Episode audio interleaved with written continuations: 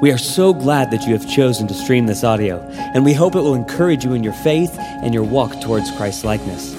As a side note, we pray that this audio sermon is just supplemental in your relationship with Christ and in no way replaces the church you are plugged into or the pastor that God has put in your life to shepherd and care for your soul. And so, with that said, please enjoy this sermon. We have prayed that God would use it in your life. Open your Bibles to Matthew chapter 7, and you can also put a bookmark in Exodus chapter 32. Uh, we are continuing our series called Pray Like This, but we're going to take one week and step outside of the Lord's Prayer uh, to look at some of the other biblical teaching on prayer. And then next week, we're going to finish up the Lord's Prayer by looking at how the resurrection answers that ending of that most beautiful prayer in Scripture. I want to thank Nick again for being here this week to lead us in worship. Uh, Pastor Cameron will be back next week for Easter. Uh, he's enjoying celebrating uh, the Linder wedding, and so uh, we're celebrating with them from afar and grateful for that. And uh, he'll be joining us back again next week. I uh, do want to direct your attention one, just one more time to the invitations to Easter services. Um, this is one of the times during the year where people are most likely to respond to an invitation to come to church. And so I hope you'll take advantage of the invitations we've provided for you to invite friends, family members, coworkers, neighbors. And I hope that you will join us this evening at 5 p.m. in the fellowship hall as we uh, pray there and then as we go out into our neighborhoods uh, just to invite people to church. I hope you'll join us. We need your help to invite our neighbors, and so I hope you'll come join us for that at 5 o'clock this evening. Prayer can be difficult sometimes. Um, unanswered prayer, particularly, because unanswered prayer sometimes leaves us asking this question Does prayer actually change things? Does it actually matter? Does it actually do anything? Some of us, we spend years praying for the salvation of loved ones and family members, only to, to see them continue down the path they're headed on. Some of us pray for, for a, a child who has walked away from the faith for years. Some of us pray that someone who's wronged us would, would, would finally see what they did that damaged the relationship and that they would turn from that and turn back and reconcile with us. Sometimes we pray for a loved one to be healed when they're sick in the hospital, and, and it doesn't happen. Sometimes we pray that God would provide what we need financially, and, and somehow we miss a bill and we wonder does prayer actually do anything? Because sometimes in life, when we pray, it seems like God doesn't answer our prayers, or He at least doesn't answer in the way that we're wanting Him to. And we're left wondering does prayer change things? Does prayer matter? Is it effective and powerful? And so I want to take just a few moments today for us to look at those questions, to look at the question of, of does prayer change things? And then, secondly, if prayer changes things, okay, what then is necessary for prayer to be answered? So, if prayer changes things, then how do I pray the kinds of prayers that get answered? So let's take a look at Matthew chapter 7. We're going to be uh, all over Scripture today, looking at different things that the Bible has to say about prayer, about unanswered prayer, and about uh, the ways that God answers prayers and why. But we're going to start our time together in Matthew chapter 7, starting in verse 7, and we'll go down through verse 11. Here's what Jesus says. Jesus says, Ask and it will be given to you. Seek and you will find. Knock and it will be opened to you. For everyone who asks receives, and the one who seeks finds, and to the one who knocks it will be opened. Or which one of you, if a son asks him for bread, will give him a stone? Or if he asks for a fish, will give him a serpent? If you then, who are evil, know how to give good gifts to your children, how much more will your Father who is in heaven give good things to those who ask him? So, this is some of the most profound teaching on prayer. And the reason is not because it's complicated teaching on prayer or it's, or it's really profound. The reason is because it's simple. The reason it's so uh, amazing is because Jesus says, Ask and you will receive. Seek and you will find. Knock and the door will be opened to you. Is Jesus saying that every prayer that we pray will be answered the way that we want it to be answered? No. But Jesus is saying and promising that God does answer prayer. This is a really comforting here to hear from thing to hear from the Son of God himself that when we pray, God hears and he does respond that God answers prayer, that when we ask, He answers. But the first thing that we have to notice from Jesus' words here is that we actually have to ask. We actually have to pray. See, sometimes in life we're found in the spot where we're just longing to see God do something, and we want him to do something so desperately, but the, uh, the amount and the way in which we ask God, or the, the lack of asking God at all, uh, conveys that we don't understand prayer. That we don't understand that our Father who is in heaven wants to answer the prayers of his children. That we can believe Jesus' words and actually ask God the things that we're concerned about that we can ask. Jesus promises that we can ask, and God does respond to prayer. But we have to actually pursue God. Jesus says, Seek and you will find. So, this idea of seeking conveys this idea of an active pursuit. And so sometimes we, we may pray to God, but when we look at our own lives, there's no actual pursuit of who God is and what He wants for our lives. Uh, uh, you know, just that word seek makes me, makes me think back to when I was a kid and I played hide and seek with friends or family members. And, and the thing about hide and seek is, is that if you're it and you're trying to find somebody, you can't just sit where you're at and do nothing. You can't just sit there and hope that you're going to be successful at hide and seek. And sometimes we come to prayer like that, where we just kind of sit there and think that if we'll just sit there and want it bad enough, then it'll happen. When in reality, God is wanting so much more for us in our relationship with Him through prayer that we would constantly be pursuing Him and seeking Him out in a really active way. See, your prayer life is not just about the requests that you're making to God, it's about your pursuit of Him and your relationship with Him. And so sometimes the reason that we misunderstand prayer so much is because we've missed the pursuit of the one that prayer is to. See, Jesus says, ask and you will receive, seek and you will find. There, there's involved an active pursuit here. And then he says this idea knock and it will be open to you. And so Jesus is talking about knocking on a door, right? So uh, if you, if you think about you're wanting to go visit a, a, friend or a family member and, and you're wanting to them to answer their door, well, you have to actually go up to their door and knock on the door. You have to actually make the request, and then you have to make sure that you're knocking on the right door. So if you're wanting to go see Grandma Betsy, and you go knock on your neighbor's door, then Grandma Betsy is not going to answer that door. You've got to go knock on Grandma Betsy's house. You've got to go knock on her door, and she'll open the door for you.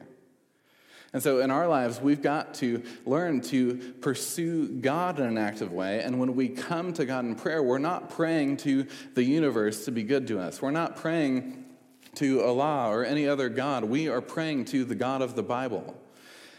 Prayer must be to a specific person. Prayer doesn't work if it's just hypothetical words that we lob up in the air. We have to knock on God's door.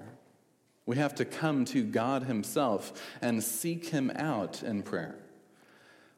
Uh, one of the, the greatest things about prayer is that through prayer you get to know the God who made you. And so Jesus says, Ask and you will receive, seek and you will find, knock and the door will be open to you. And what he's getting at is that God will respond to you. He's not saying he's going to respond the way that you want him to. He's not saying that your prayers are always going to be answered the way you would like them to be. But he's saying if you pursue God, God is not going to hide himself from you. If you come to God and ask things of him, he's a good and gracious father that wants to give good gifts to his children. And so that's the thing about prayer is sometimes we're asking for things that God in his infinite wisdom has determined are not actually good for us.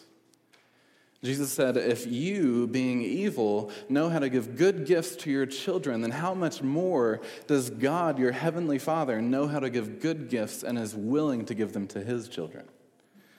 So Jesus gives us confidence in approaching God and, and says, you, You've actually got to pray and make requests of Him. You've got to consistently and persistently seek out God and His will, and you've got to go to the real, one, true God Himself. And then we see in Exodus 32, we can learn some things from Moses about prayer. Exodus 32, verses 7 through 14. Moses demonstrates that God responds to our prayers. Here's what we read Moses has just gone up to get the Ten Commandments from God, and, and he's been conversing with God and, and is with God, and he's about to go back down to the people. And here's what we read in verse 7 And the Lord said to Moses, Go down, for your people, whom you brought up out of the land of Egypt, have corrupted themselves. They have turned aside quickly out of the way that I commanded them. They have made for themselves a golden calf and have worshipped it and sacrificed to it and said, These are your gods, O Israel, who brought you up out of the land of Egypt. So Israel has uh, this is what's astounding about this passage in the Bible is that the last month of Israel's journey has been incredibly profound. They've seen God work in ways that you and I uh, have probably never seen. See, they saw God deliver them through a series of 10 supernatural plagues. And then, as they're leaving their captors in Egypt, they, they plunder them. They take from them their gold and their jewelry as though it's nothing. This people that has oppressed them for hundreds of years, they take the things that are valuable with them.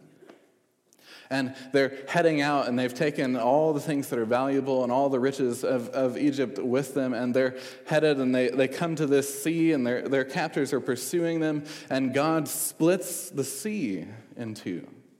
And they walk across it on dry ground. And their enemies are crushed behind them. And then Moses goes up on the mountain to meet with the God who has done all of this. And he's up there for a few days or, or a couple weeks or, or however long it was. And, and Israel already has forgotten what God has done for them. See, we're a forgetful kind of pe- people, human beings. We are so tempted to forget all the good things that God has brought into our lives, all the ways that He's worked in us, all the ways that He has worked in the lives of our loved ones, that when we come to Him in prayer sometimes, we, we, we do so as though He's never done anything for us. We forget who He is and what He's done. And then we're tempted to go and worship other things because we believe that they can actually deliver on what they're promising. Just like the Israelites here, they made their own gods with their own hands. So, you and I, we're tempted to believe that what we can do, what we can make, can actually provide for us in ways that God can't. And it's audacious and ridiculous when we say it that way, but in our daily lives, this is what we do. We trust in our finances to provide for us. We trust in our relationship with a significant other to bring us joy and satisfaction. We trust in our children to do the same thing. We put all our hope in all these earthly things, asking them to be gods for us, saying, These are your gods. These are what have delivered you and brought you out of your pain and suffering.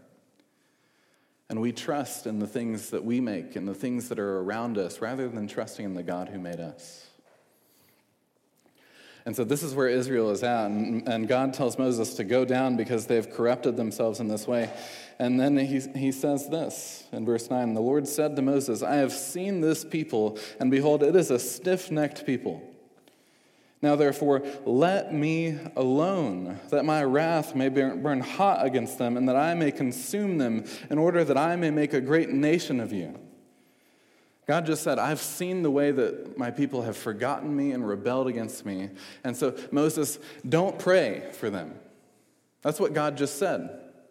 He said, Let me alone so that I can carry out my just judgment on them, and I'll start over with you. Have you ever caught that? That, that God just told someone not to pray? Let me alone. Leave me alone. That didn't hit me until this week as I was reading this passage that, that God had ever said that to someone. And then Moses doesn't respond by not praying. He responds with prayer. It says, But Moses implored the Lord his God and said, O Lord, why does your wrath burn hot against your people, whom you have brought out of the land of Egypt with great power and with a mighty hand? Why should the Egyptians say, With evil intent did he bring them out to kill them in the mountains and to consume them from the face of the earth? Turn from your burning anger and relent from this disaster against your people. Remember Abraham, Isaac, and Israel, your servants, to whom you swore by your own self, and said to them, I will multiply your offspring as the stars of heaven, and all this land that I have promised I will give to your offspring, and they shall inherit it forever. And the Lord relented from the disaster that he had spoken of bringing on his people. So we see uh, this pattern here. Israel sins against God, rebels against him, forgets what God has done for them, and then uh, God's response is, okay, I'm going to judge them for their sin against me. They've forgotten how I've acted on their behalf. They've decided to pursue and worship other things and other gods in place of me, even though I've done all of this on their behalf. And then he says, Moses, don't even pray for them because they deserve what's coming. But Moses responds by interceding for them says he, Moses implored the Lord his God on their behalf. Do you think that God, when he said, Moses, let me alone, do you think that he knew that Moses was going to pray? I do. The Bible testifies that God knows all things. And, and it's really profound that we read in, in this passage here not just that God is going to judge his people for their sin, but he says, Let me alone, which gets Moses thinking, I need to pray for this people because they've just rebelled against God. And so Moses responds to God's conversation with him with prayer for the people. And then we see something even more profound than that. In verse 14, it says, And the Lord relented from the disaster. And so God changed his mind. He turned from what his course of action that he'd prescribed was. He decided he was going to do something different in response to Moses' prayers.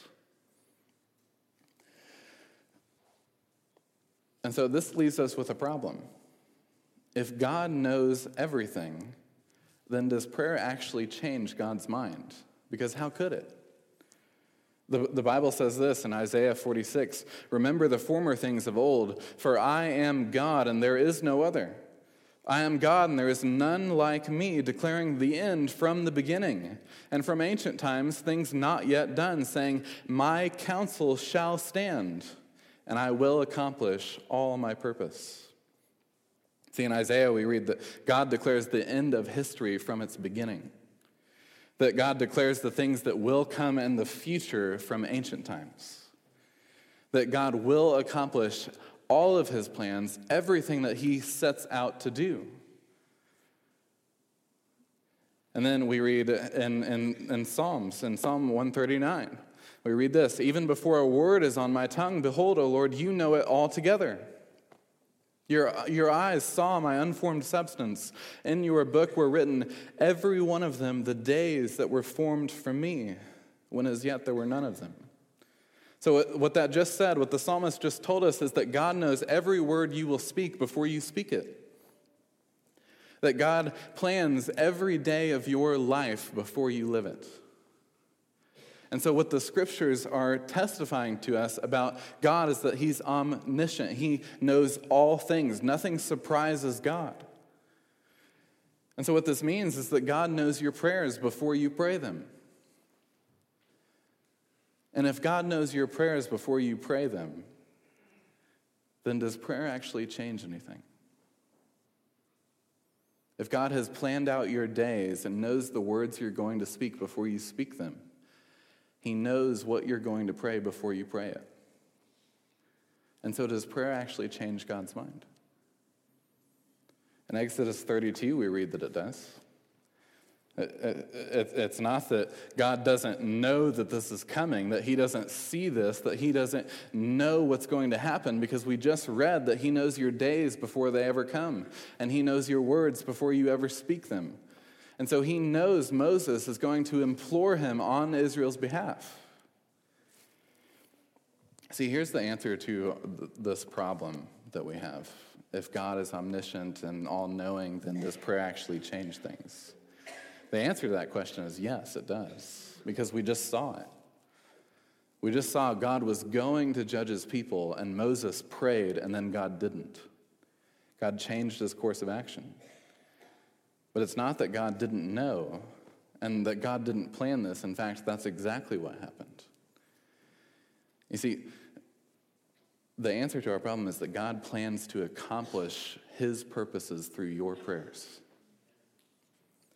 that God, in His infinite wisdom and goodness, has planned to respond to your prayers, to the prayers of His people. That, that God has seen your words from before you speak them to Him and has planned to respond to them in the way that needs to be done.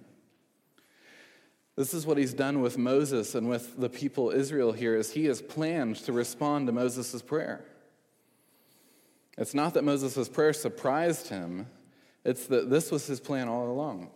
Was for Moses to intercede on their behalf and for him to respond by relenting from the disaster and by working on in a benevolent way for his people.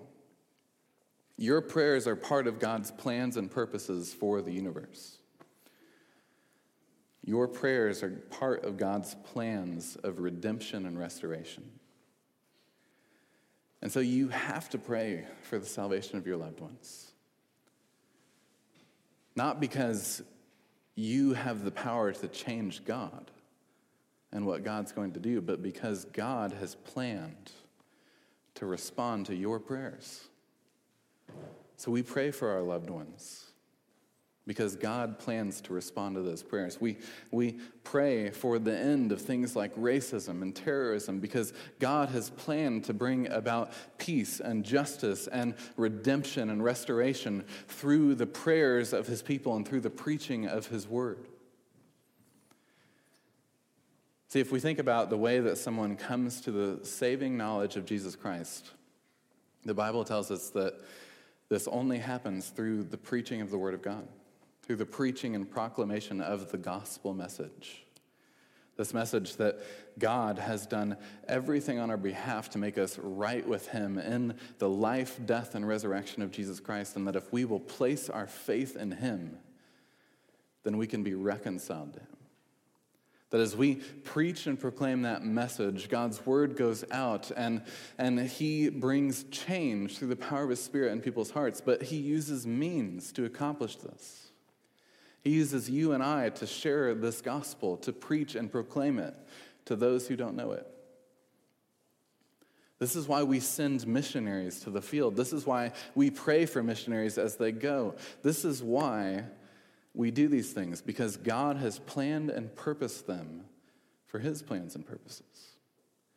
That God has planned to use your prayers and your preaching of His gospel to bring about the work that He's doing in the world.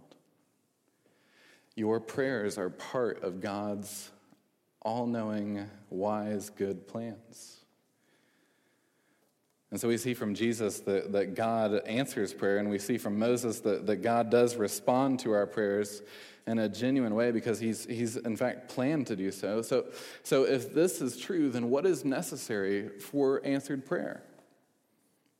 If Jesus tells us that God does answer prayer, and Moses demonstrates to us that, that God has responded to the prayers of his people, then what is necessary for our prayers to be answered? What is necessary for answered prayer?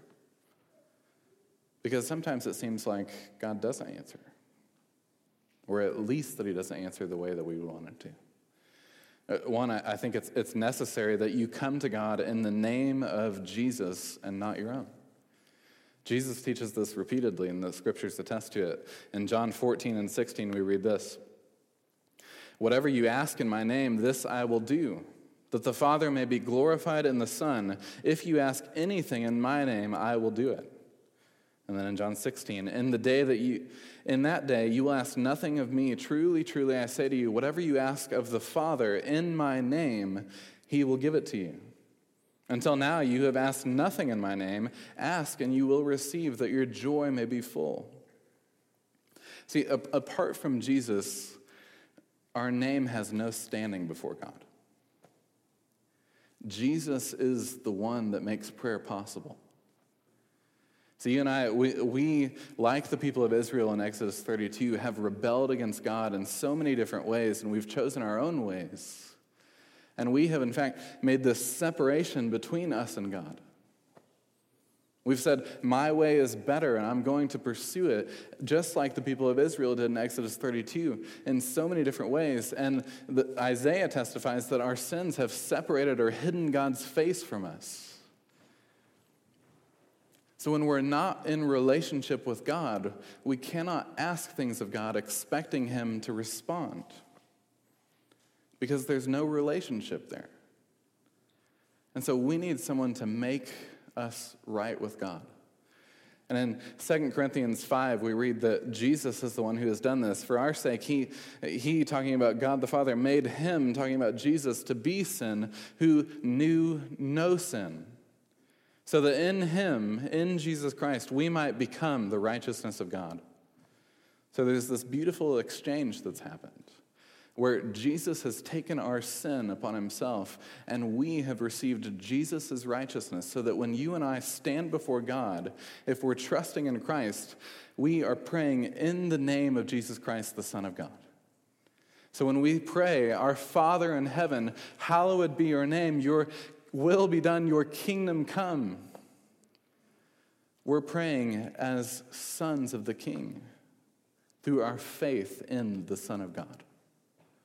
We come before God in Jesus' name, not our own. It's, it's as though a king has married a poor peasant, and when that marriage takes place, all of a sudden that poor peasant has the king's name and all of the king's resources and access. This is what Jesus has done for us. So, so while God may ex- extend blessings on those who don't trust in Christ through his common grace because he's good, apart from Jesus Christ, you have no confidence in your prayers to God because Jesus is the name by which we must approach God. We must approach God in Jesus' name, not our own. We must approach God with Jesus' righteousness, not our own.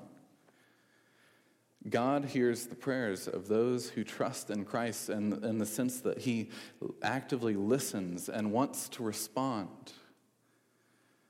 And if you're not trusting in Christ today, this isn't, this isn't a, a get out of here because you're not in Jesus. This is an invitation to come into the family of God. To hear that God wants a relationship with you and has made a way to make it possible.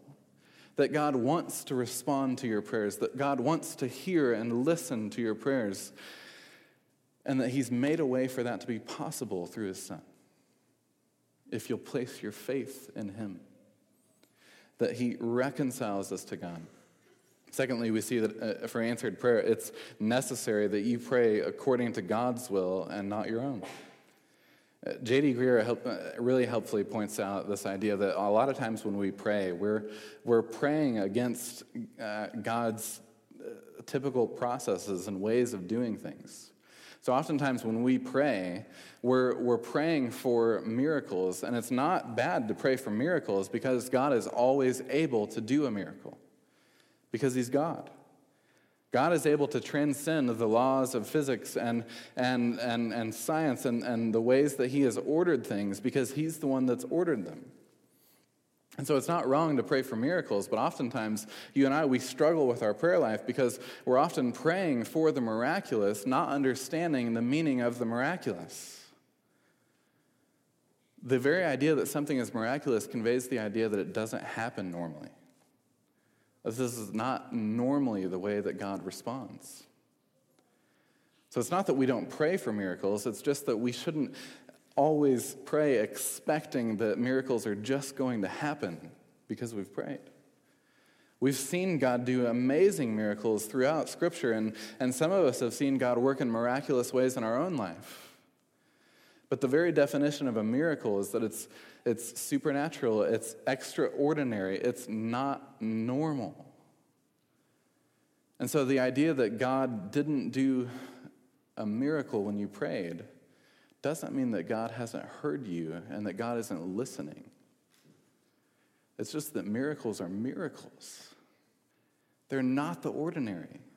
And God does do them sometimes, and they're amazing, and we ought to praise Him for it, and we ought to ask Him for it sometimes.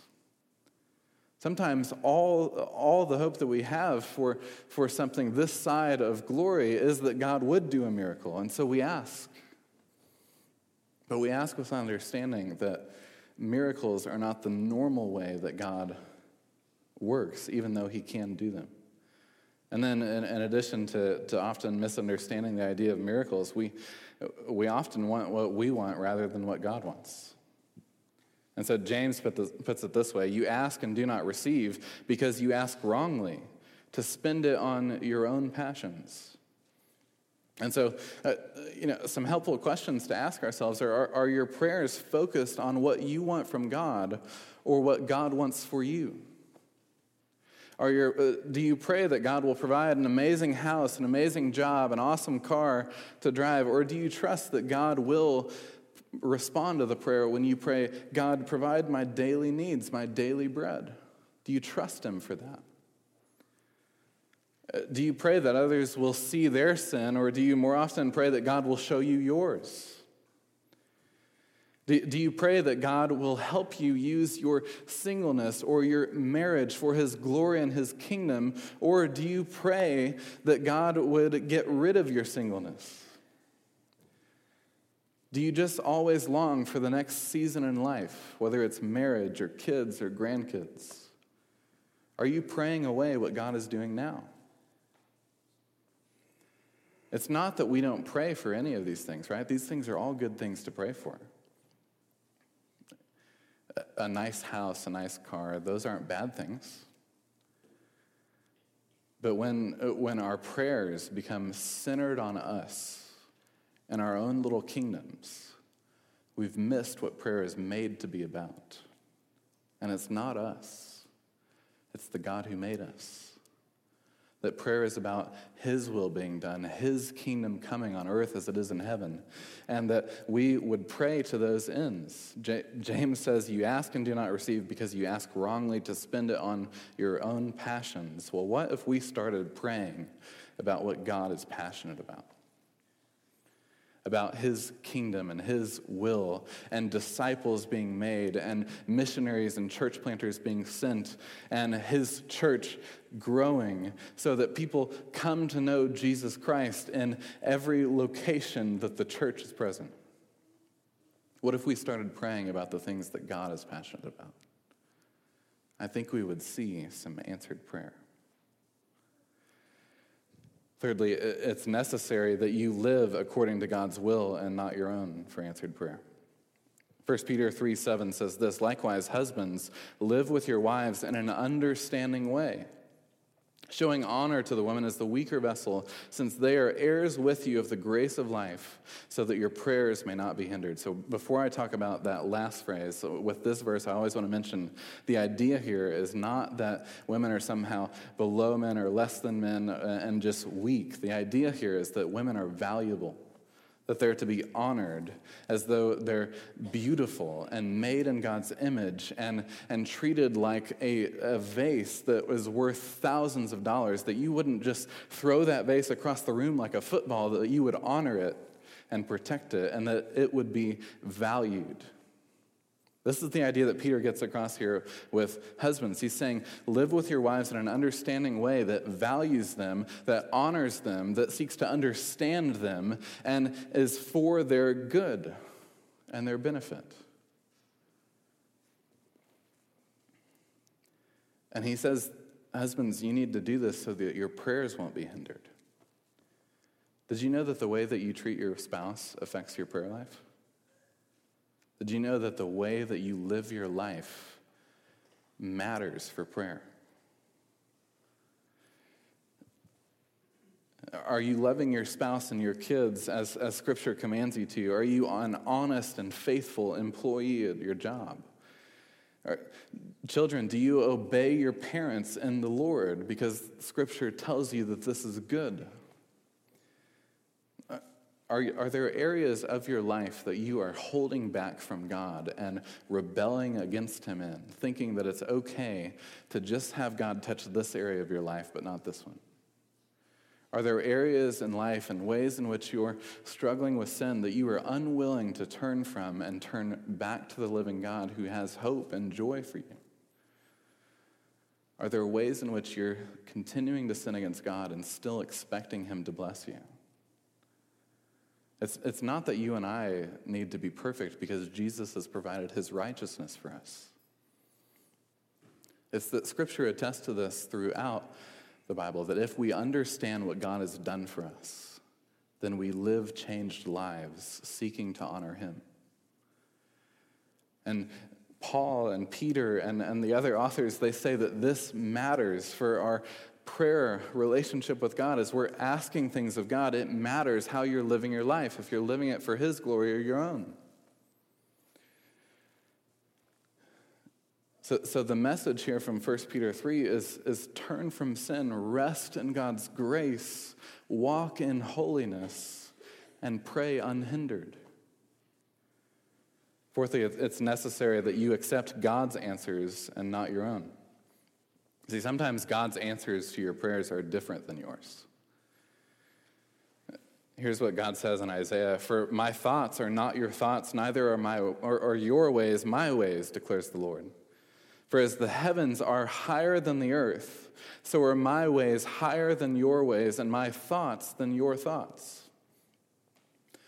And when Job is experiencing untold suffering and an amazing amount of pain, as he's lost everything his business, his family, his everything. After Job has lost everything, he, he comes to God and he's, he's struggling with doubt and he's, he's asking God questions. And, and God responds in Job 38 4 and following. He, he begins with verse 4 and says, Where were you when I laid the foundation of the earth? Tell me if you have understanding. See, just like a child does not understand why their parent does the things that they do sometimes, so you and I are not going to always understand the way that God answers our prayers. We are not going to always understand what God does. His ways are higher than our ways, his thoughts higher than our thoughts. If you think about the differences between an eight year old and their parents in terms of wisdom and understanding, it's pretty vast, isn't it? But then if you think about us, regardless of your age and your experience in life and the difference between you and God, the difference there is infinitely greater. And so the idea that you would always understand what God is doing in your life is just ridiculous. He's God. And there's great hope in that because, because he's so different than us, because he's so much greater in knowledge and understanding, because he knows all things, we can actually trust him. That when we come to him in prayer, we don't just trust him with the request, but we trust him with the response. That we accept God's answers to our prayers, not just our own that we trust that God's answers are better than ours, that He knows better, that He always does what is right and good and true. And sometimes we're not going to see it because we have a limited perspective. Sometimes God doesn't heal our loved ones and we don't understand. Sometimes everything that we have is lost in the flood or the tornado or the hurricane and we don't understand. Sometimes the criminal gets off easy and we don't understand. But there is never a moment in your life in which God does not understand. He knows all things, and you can trust Him in each of those moments, regardless of how confusing it is for you. It's never confusing for Him. He knows what you don't know, and that means you can trust Him. And finally, sometimes God's answers are more patient than yours. 2 Peter 3 says this But do not overlook this one fact, beloved, that with the Lord one day is as a thousand years, and a thousand years as one day. The Lord is not slow to fulfill his promise, as some count slowness, but is patient toward you, not wishing that any should perish, but that all should reach repentance. But the day of the Lord will come like a thief. And then the heavens will pass away with a roar, and the heavenly bodies will be burned up and dissolved, and the earth and the works that are done on it will be exposed. See, friends, God is more patient than you in waiting for people to change. God is more patient than you in waiting for their repentance. And He desires it more than you do. No matter how hurt and wronged you feel, I promise you it's not as offensive as our sin against the God of the universe, who has made us and wants good for us and so longingly wants us to be in relationship with Him. God, God is not slow, as some count slowness. He's patient, and He's always more patient than you are. And so sometimes your prayers will be answered. The answer right now is just not yet. But that's not reason to, to, to doubt God and not have hope in Him. Because what, what Peter also promises is that the day of the Lord will come like a thief. That there is a day coming where God is going to expose all the works that are done on the earth. That everything that is in darkness now, it will be brought to the light and it will be seen and displayed. That there is nothing, no injustice, no wrongdoing, no sin, no evil that is done on this planet that God has not planned to deal with and that he will not deal with swiftly and justly. God may be more patient than us, but that doesn't mean that he's not answering. This is why we have hope when we see injustice, when we're wronged, when things aren't the way that they should be. Because that's how our life is right now. If we look around at what's happening around us and even sometimes the things happening in us, we see the ways in which we in our world need redemption and restoration. And God's just and good answers to our prayers in terms of prayers about wrongdoing will be answered either on the cross of Christ as those who trust in him find new life through the redemption that he has paid for the answer to the prayer, forgive us our debts, is the cross of Christ.